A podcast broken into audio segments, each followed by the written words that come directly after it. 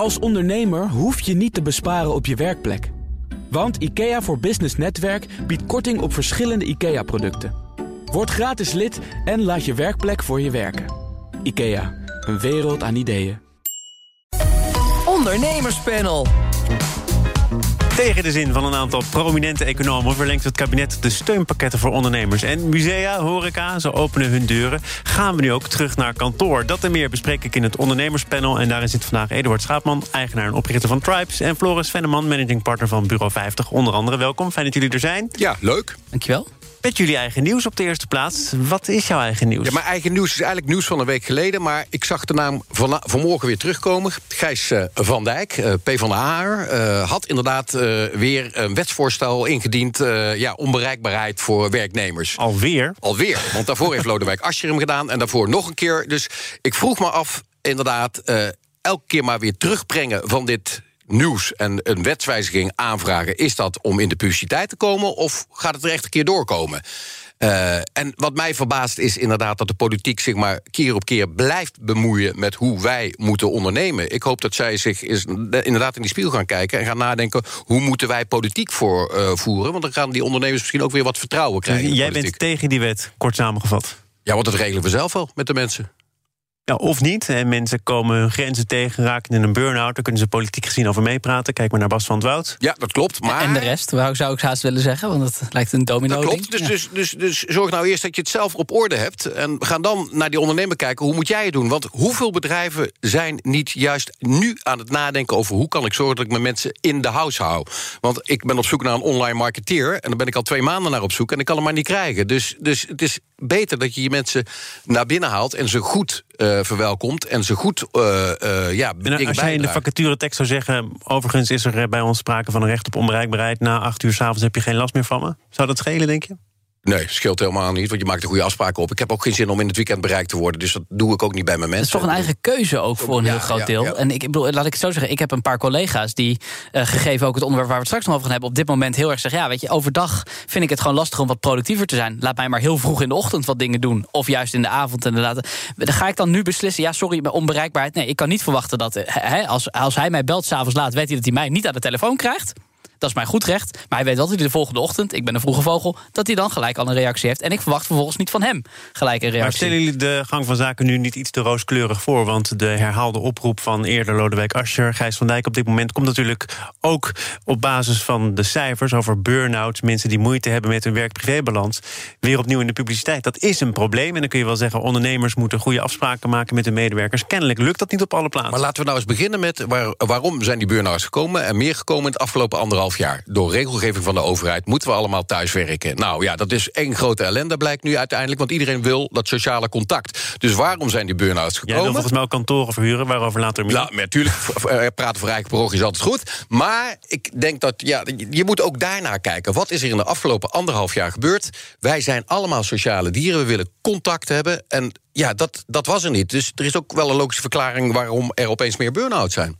Floris, wat is jouw nieuws? Mijn nieuws uh, is. Uh, nou, ik had er eigenlijk twee. En ik hoorde net onderweg hier naartoe in de auto dat één onderwerp al besproken is. Daar ga ik het niet over hebben. Dat is de, de, de, de wat makkelijkere financierbaarheid van het MKB. Dus daar gaan we het nu niet over hebben. ik schrok mij vanochtend het ongeluk. Toen ik de krant opensloeg, het FD, jullie bekend. Uh, Nederlandse universiteiten wurgen hun eigen start-ups. Ja, ik heb het ook gelezen. En toen was ik even stil. Ja, wat is hier kort gezegd aan de hand? Nou ja, goed, even heel kort. Um, er is natuurlijk veel patenten. Er wordt veel onderzoek gedaan. Er worden hele mooie, toffe oplossingen bedacht uh, in het universitaire wereldje. Daarna wordt er gekeken, kunnen we daar een bedrijf van maken? En vervolgens zegt de universiteit, nou, daar willen we nog een beetje van mee profiteren... want we hebben het onderzoek gefinancierd. Nou, tot zover, fair enough. Uh, maar daarna gaan de ondernemers mee aan de haal. Um, en daarna zegt de universiteit: Oh, wacht even, er is nu een moment om hier nog wat extra geld aan te verdienen. Weet je wat? We trekken het vel nog even over de oren van die ondernemers. Op het moment dat er een investeerder wil instappen. En we bemoeilijken eigenlijk de doorgroei van het eerste idee naar daadwerkelijk echt een bedrijf. En ik vind met name dat stukje heel zorgelijk. Um, uh, wij merken ook, er zijn veel innovaties op het gebied van age-tech. Er worden hele toffe dingen ontwikkeld. Maar het blijft vaak binnen de universiteit hangen. En om echt die stap te maken naar een daadwerkelijk een bedrijf, andere investeerders laten instappen om door te groeien. Waarbij een universiteit gewoon dodelijk zegt ja, nou dan, dan willen wij dit bedrag voor onze aandelen. Of we willen nog op deze manier royalties hebben over de rechten van, van de Maar dat is voor een deel toch te verklaren omdat die start-up uh, is ontstaan onder de hoede van de universiteit. Met alle voorwaarden die door de universiteit zijn gecreëerd. Zeker. Dus ik zeg ook niet dat we daar helemaal mee moeten stoppen. Ik denk alleen wat je heel erg duidelijk merkt, en dat lees je hier denk ik ook mooi in het artikel. En ik ben er nog even wat verder ingedoken. De voorwaarden zijn op voorhand niet helder. En volgens mij is het altijd als je aan, aan een spel begint, moeten de spelregels helder zijn. En wat je hier een beetje leest, en ook uit een aantal dingen die ik heb gehoord, is toch wel dat je ziet dat de spelregels op het moment dat het erop aankomt, ineens het. Uh, oh, oh nee, we gaan het toch even anders doen. En ik denk, volgens mij zit daar wel een fundamenteel. Uh, het lijkt wel ons kabinet. Het kabinet blijft het spel spelen. zeker als het gaat over het uh, steunpakket voor ondernemers. Wordt voor de vierde keer verlengd. En economen die vrezen dat uh, op deze manier de economie bevriest. Dat het aanpassingsvermogen van de economie wordt aangetast. Eduard, hoe denk jij erover? Ik denk daar ook zo over. Uiteindelijk zie je dat er heel veel mensen en heel veel bedrijven stil hebben gestaan in de afgelopen anderhalf jaar. Er is geen groei gecreëerd. Er zijn veel mensen ook dicht gegaan terwijl ze niet eens dicht hoefden van de overheid. Dus je ziet uh, dat er ondernemers zijn en niet-ondernemers. En die niet-ondernemers zijn niet doorgaan ondernemen, maar die worden wel beloond met heel veel steun. En uh, daar, ja, daar schrik ik zelf ook van. Uh, steun is er, denk ik. Nou, worden ze beloond of worden ze in leven gehouden? En valt ja, er ook iets voor te zeggen? Ja, ja ze worden in leven gehouden. Hè. De, de, de zombiebedrijven, zoals ook in een van de artikelen voorkomt... worden in leven gehouden. En dat ja. baart mij wel zorgen. Ja, maar laten we nou even wel wezen. De andere kant van het verhaal. En ik heb daar altijd... Uh, ik, ik ben zeker niet voor overheidsbemoeienis. Ik ben zeker voor dat we, dat we het bedrijfsleven en de ondernemers moeten laten doen... waar ze voor op deze aarde zijn. maar ik denk ook dat er een heleboel bedrijven... in een heleboel sectoren... Um, uh, op een rechtmatige manier gebruik hebben gemaakt van deze regelingen. Uh, en dat we die niet in één klap kunnen laten vallen. Hey, laten Floris, we alsjeblieft ook even, ja, maar laten we ook alsjeblieft even de ruimte geven ja. om nog even een paar maanden weer op kracht te komen. Want laten ja. de, de, voorwaarden worden strikter, zijn veel strikter geworden. En ik denk dat we ook even dus heel reëel moeten zijn. Uh, je komt er als bedrijf niet meer op bij om deze, uh, je, deze regelingen te benutten. als je er niet echt recht op hebt. Of in ieder geval een, een, een redelijke indicatie is dat je er recht op hebt. Die regelingen dus ik denk... worden ook royaler. Hè? De spelregels zijn nu duidelijker. Je moet kunnen aantonen dat je omzetverlies leidt. 20 procent, ja, 30 procent. Precies, dus ik denk heel erg dat uh, weet je, de mensen die het echt nodig hebben, die pakken hem nog. Laten we nou, die daar ben ik het dus niet met je eens. Want waarom hebben we nog steeds geen regeling getroffen voor al die starters en scale-ups die anderhalf jaar geleden getroffen, begonnen zijn? Hè? Ik bedoel, je hebt het net nee. over het onderwerp van hey, die starters en scale-ups, nee. dat wordt niks. En hoe komt dat onder andere ook? Omdat de overheid daar geen maatwerk heeft geleverd. Dus wat ik zie, is een beleid wat lekker vlak is, uh, wat makkelijk uh, administratief bij te houden is, omzetverlies. Maar dat betekent ook dat er daardoor nee. veel ondernemers van profiteren. Sowieso, uh, absoluut waar. Ik bedoel, dat, dat ontken ik zeker niet. Maar ik denk wel dat als we even naar de toekomst kijken, nu alle remmen erop en zeggen gewoon, weet je, we doen het niet meer, we kappen ermee. Ondernemers gaan het allemaal weer zelf doen. Ik ben persoonlijk van mening dat we dat, dat, dat nu te vroeg is. Daar ben ik met je eens, maar ik vind wel dat we moeten kijken naar de manier waarop we het gaan regelen. En Zonder die meer. is voor mij gewoon veel nee, te vlak. Je bent echt boos volgens mij. Ja, omdat ik toch zie, ja, ik, ik, ik, ik, zie dat er. Nee, je spreekt veel ondernemers. Er zijn ook echt ondernemers die daar echt wel, en dat vraag ik me dan ook, gewoon gebruik van maken. Ja, tuurlijk. En ik tuurlijk. besta nog, ha, ha, ha. Ja. ja. dan denk ik toch, het zijn onze belastingcenten. We willen de, iedereen weer aan de praat Even, krijgen. Maar als de verklaring is, ik gebruik het nog en daarom besta ik nog, dan is het misschien op zijn plek. Ja, maar anders was ik vorig jaar al failliet geweest. Dat heb ik ook al een paar keer gehoord zonder corona. Dus, dus, dus, dus, dus oké, okay, dat zijn misschien dan de slechte gevallen die je ja. hoort, maar die zijn er ook wel. Dus wat je eigenlijk zou willen zien is dat er ondernemers de politiek ingaan en veel beter gaan kijken van oké, okay, hoe zit dat? Bij welke partijen is dit van toepassing? Want maar bij, bij elke regeling geldt toch dat als je kwaad wil, dat je er misbruik van kunt maken, maar dat je moet kijken naar het grotere belang en dat je dat tegen elkaar af moet wegen. En dat je zegt: oké, okay, we nemen voor lief dat er een aantal bedrijven is dat misschien zonder deze steun een kopje onder was gegaan, maar we vinden het nog belangrijker dat bedrijven die het door die steun net wel redden, inderdaad nog een toekomst hebben. Thomas, ben ik met je eens, maar dan zou je ook kunnen gaan naar de regelgeving van we kijken naar dat soort bedrijven die inderdaad hebben, last hebben van die anderhalve meter economie. En wat doen we dan? Een andere regeling. We schelden de belastingen kwijt die ze nog moeten terugbetalen. Dan zijn we van heel veel administratie af. We zijn van heel veel shit af. En ja, die mensen kunnen door met ondernemen. Maar ja. dus, dus heel goed kijken naar wat voor regeling moet je gaan pakken voor deze. Uh, uh, partijen die wel bestaansrecht hebben... Ja. en die toch die belastingsschuld dadelijk moeten gaan aflossen. Zonder meer waar. Maar laten we wel wezen... volgens mij hebben wij een, een overheid hier in Nederland... die in staat zijn tot een heleboel goede dingen maar voornamelijk dit soort dingen gewoon niet kunnen. Dus laten we blij zijn dat ze in ieder geval voor het algemene belang, het bredere belang. En dan hebben we inderdaad een hele grote groep die daar misschien misbruik van maakt of, of oneigenlijk gebruik van maakt. Maar laten we wel wezen, voor het grootste deel van de ondernemers uh, heeft het wel dat duwtje in de rug gezet en heeft het het, nou ja, het water in ieder geval een beetje laten zakken zodat het niet aan de lippen stond. Eduard, is het kwijtschelden van die belastingsschulden in de kern niet ook oneerlijk ten opzichte van de ondernemers die met pijn en moeite wel in staat zijn gebleken om die belastingen te betalen? Want dat speelt nu politiek gezien ook. Is het eerlijk om tegen een groep ondernemers die dat niet voor elkaar krijgt te zeggen: oké, we, verwachten ook niks meer van jou. En dat andere ondernemers dan zullen zeggen: oh, dat is mooi.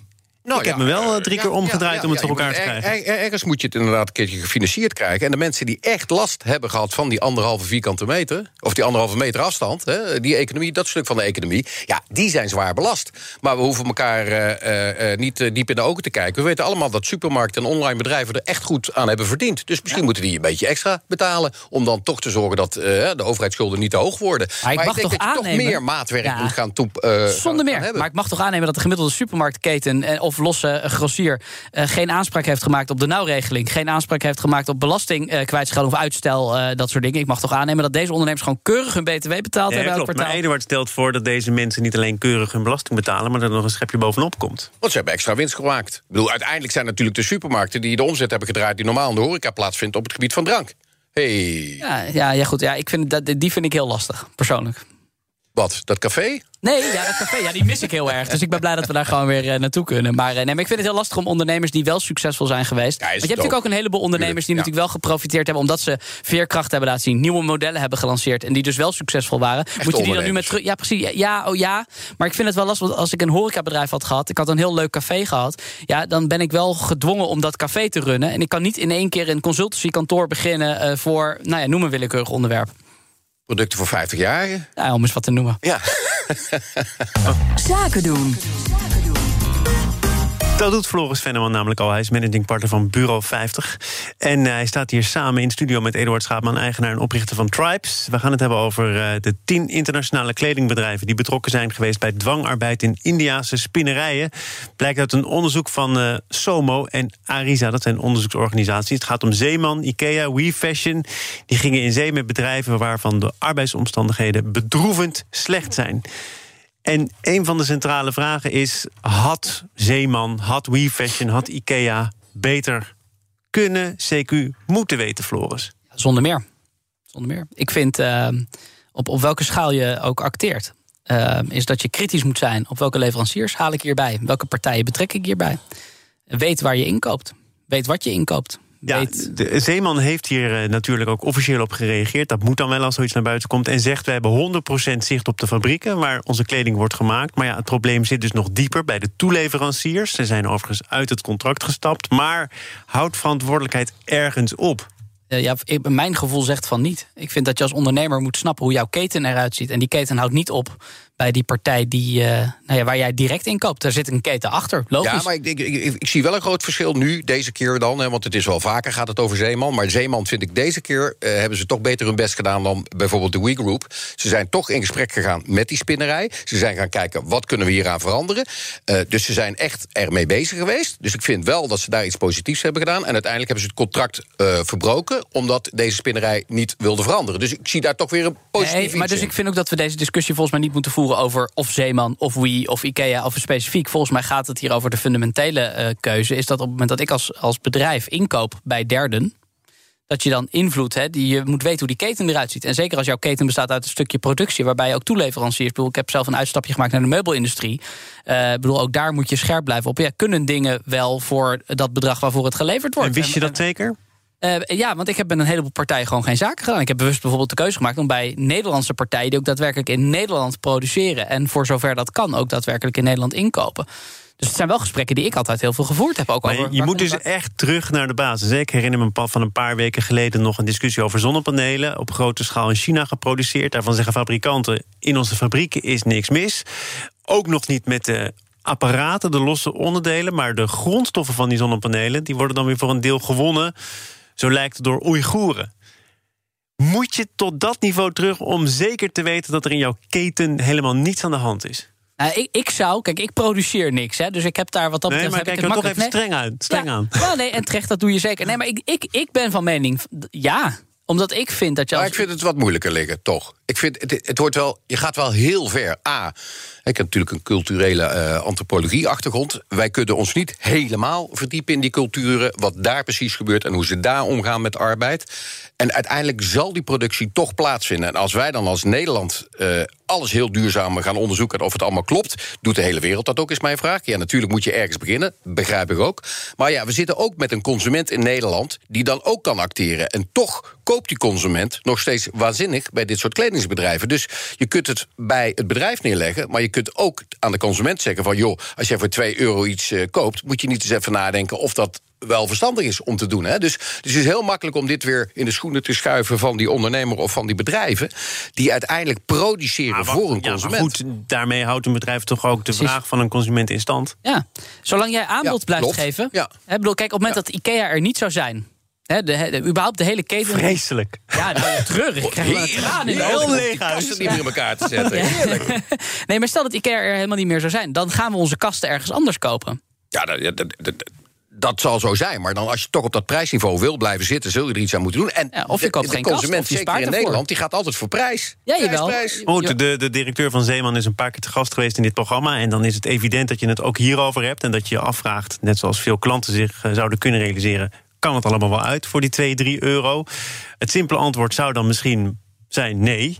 Maar er wordt pertinent ook gezegd dat het allemaal wel kan. En nu blijkt dat er onder de motorkap toch her en der wat draadjes loszitten. Dat het niet helemaal waterdicht is. Nee, dat klopt, inderdaad. En ja, eh, ik vind het goed dat dit boven tafel komt, dat we erover spreken. Maar ik kan ook niet zomaar in één keer een oplossing verzinnen. Want ja, je hebt te maken met andere culturen, andere manier van werken. Nee. Die mensen moeten ook aan het Maar werk. andere culturen, dwangarbeid is toch denk ik in iedere cultuur wel iets waar je tegen zou kunnen acteren. Ja, kijk, ook als ja. groot bedrijf. Ja, Precies. maar en het is niet wij- erg hè, om in te kopen op plekken waar arbeid goedkoper is. Want, want het is ook een loon naar het hè, de verhouding van een lokale economie. Dus dat je met elkaar zegt, joh, we gaan op, op in India inkopen, want daar is arbeid gewoon goedkoper. Fair enough. Maar dat betekent wel dat je voor lokale maatstaven wel ook gewoon acceptabele arbeidsomstandigheden moet realiseren en Ja. acceptabele tarieven moet betalen. Dit nieuws komt overigens op het moment dat het eh, Bangladesh-akkoord... dat is ooit gesloten in 2013 na een grote ramp... verlengd zou moeten worden. Die termijn zit erop en er zijn hele grote Europese bedrijven. Zeeman trouwens niet. Die aarzelen over een verlenging van dat akkoord. Nou, dan hebben we toch wel wat bereikt. Nou, grote bedrijven die dus zeggen... wij kunnen en gaan onze handen niet meer helemaal in het vuur steken... voor hoe er wordt geproduceerd. En Zeeman zegt nu, nee, wij vinden het wel belangrijk... dat er een soort ondergrens wordt gehanteerd. Maar dus dat hele akkoord staat op losse schroeven. En het gaat over intentie. Dit heeft alles met intentie te maken. Ik heb niet de illusie, want zo'n wereldverbeteraar ben ik zeker niet, dat, dat we met elkaar dit helemaal kunnen uitroeien. Maar als we met elkaar de intentie hebben om te snappen hoe onze keten in elkaar zit, waar zaken, waar grondstoffen vandaan komen, en we zijn daar ons bewust van, dus we negeren het niet, we zijn er bewust mee bezig. Volgens mij begint het daar. Het begint voor sommige mensen ook op kantoor. Dan komen we op het laatste onderwerp. Aan de hand van jullie eh, campagne, Eduard. Back to the office. Ja. Begrijp dat jij te zien bent op allemaal billboards. Ik ben inderdaad te zien op eh, een aantal billboards. Ogen dicht. Eh, ogen dicht houden met een, een leeuw. Weer terug uit het oerwoud. Kom naar kantoor, want daar is het gezellig. Daar willen we naartoe. Ja, en hoe kom ik daar eigenlijk op? Ik heb twee jonge dochters. En ja, die, die, die vonden het vreselijk om online maar op dat scherm te blijven turen. En ik zie dat ook in de jongere groep tot 30 jaar... die het vreselijk vindt om alleen maar op dat scherm te turen. En wat ik niet begrijp van de overheid is... We kunnen naar sekswerkers, we kunnen naar de pub, we kunnen naar de Efteling, we kunnen overal naartoe. Maar eh, werken, nee, Nou, dat doen we niet. kan dat al heel lang. Hè. De overheid is eh, altijd toch zo ver gegaan dat het hier gaat om een dringend advies. Ja. En dat wordt strikt opgevolgd door hele grote bedrijven. Ja, door hele grote bedrijven Ja. wel. Door de iets minder grote bedrijven Klopt. al aanzienlijk minder. Ja, ja. En daar zie je dus, en daar hadden we het in het eerste onderwerp op... in de enquêtes naar boven komen... dat er veel burn-outs ontstaan bij juist die grote bedrijven... omdat mensen op hun kamertje van 25 vierkante meter... samen met hun partner moeten zitten... en inderdaad de videoschermen aan en uitzetten en mailen... en s'avonds doorgaan met mail, want ze zijn bang om iets te missen. Het is een inhoudelijk goed verpakte commercial voor terug naar kantoor. hè, Want, Absoluut. want jij preekt, en dat is eh, al eerder vastgesteld, ook voor eigen parochie. Er zijn Zeker. zat Ja, mensen die ja. zeggen... laat mij alsjeblieft, eh, ook Ja. als dit allemaal niet meer hoeft, thuiswerken... of in ieder geval voor een deel thuiswerken. Ja, maar daar ben ik ook voor voorstander voor. Hè. Het is niet zo dat ik niet, niet, niet niet tegen thuiswerken ben, maar ik vind wel dat de regie moet plaatsvinden vanuit uh, ja, de organisatie. Het kan toch niet zo zijn dat het orkest gaat spelen en de violisten zijn er niet. je zult met elkaar iets moeten doen. Dus je hebt een soort van dirigent nodig die zorgt dat bepaalde teams toch samen gaan komen. We Want als hier iedereen... een gesloten IKEA, een orkest zonder violist. Het wordt er allemaal niet vrolijk op. Nee, nee, daarom. daarom. nee, vrolijke toon. Maar wat ik wel een interessante vind, is wat wij bij, bij onze club merken, is wij hebben altijd het, het advies uh, gedeeld met onze collega's. Het advies is zoveel mogelijk thuiswerken, maar wij zijn gewoon op kantoor, dus wees welkom. voel je vrij om daarin te doen wat u. En ik zie juist dat onze jongere collega's massaal zeggen: top, ga ik lekker thuiswerken. En uh, ik kom zo min mogelijk. Dus die waren, die waren juist de andere kant op. Hartstikke blij dat ze niet hoefden. En ik merk nu dat ik een beetje... ja, we proberen toch de toon weer... jongens, kom nou in ieder geval af en toe naar kantoor. Want we hebben nooit een cultuur gehad van maandagochtend 8... tot, tot vrijdagmiddag 5 zit je bij ons op kantoor. We hebben altijd wel flexibiliteit in gehad. Maar laten we elkaar wel weer gaan treffen. Maar welke argumenten breng je dan naar voren? Want uit onderzoeken blijkt dat mensen die uh, niet of nauwelijks zichtbaar zijn... voor hun bazen promoties mislopen. Dat ze ook uh, minder leren, dat ze minder snel aanhaken. Zijn ook gesprekken die je voert? Dit, kijk, uh, promoties... Als je nu niet komt, ja, ja, dan zwaait er wat.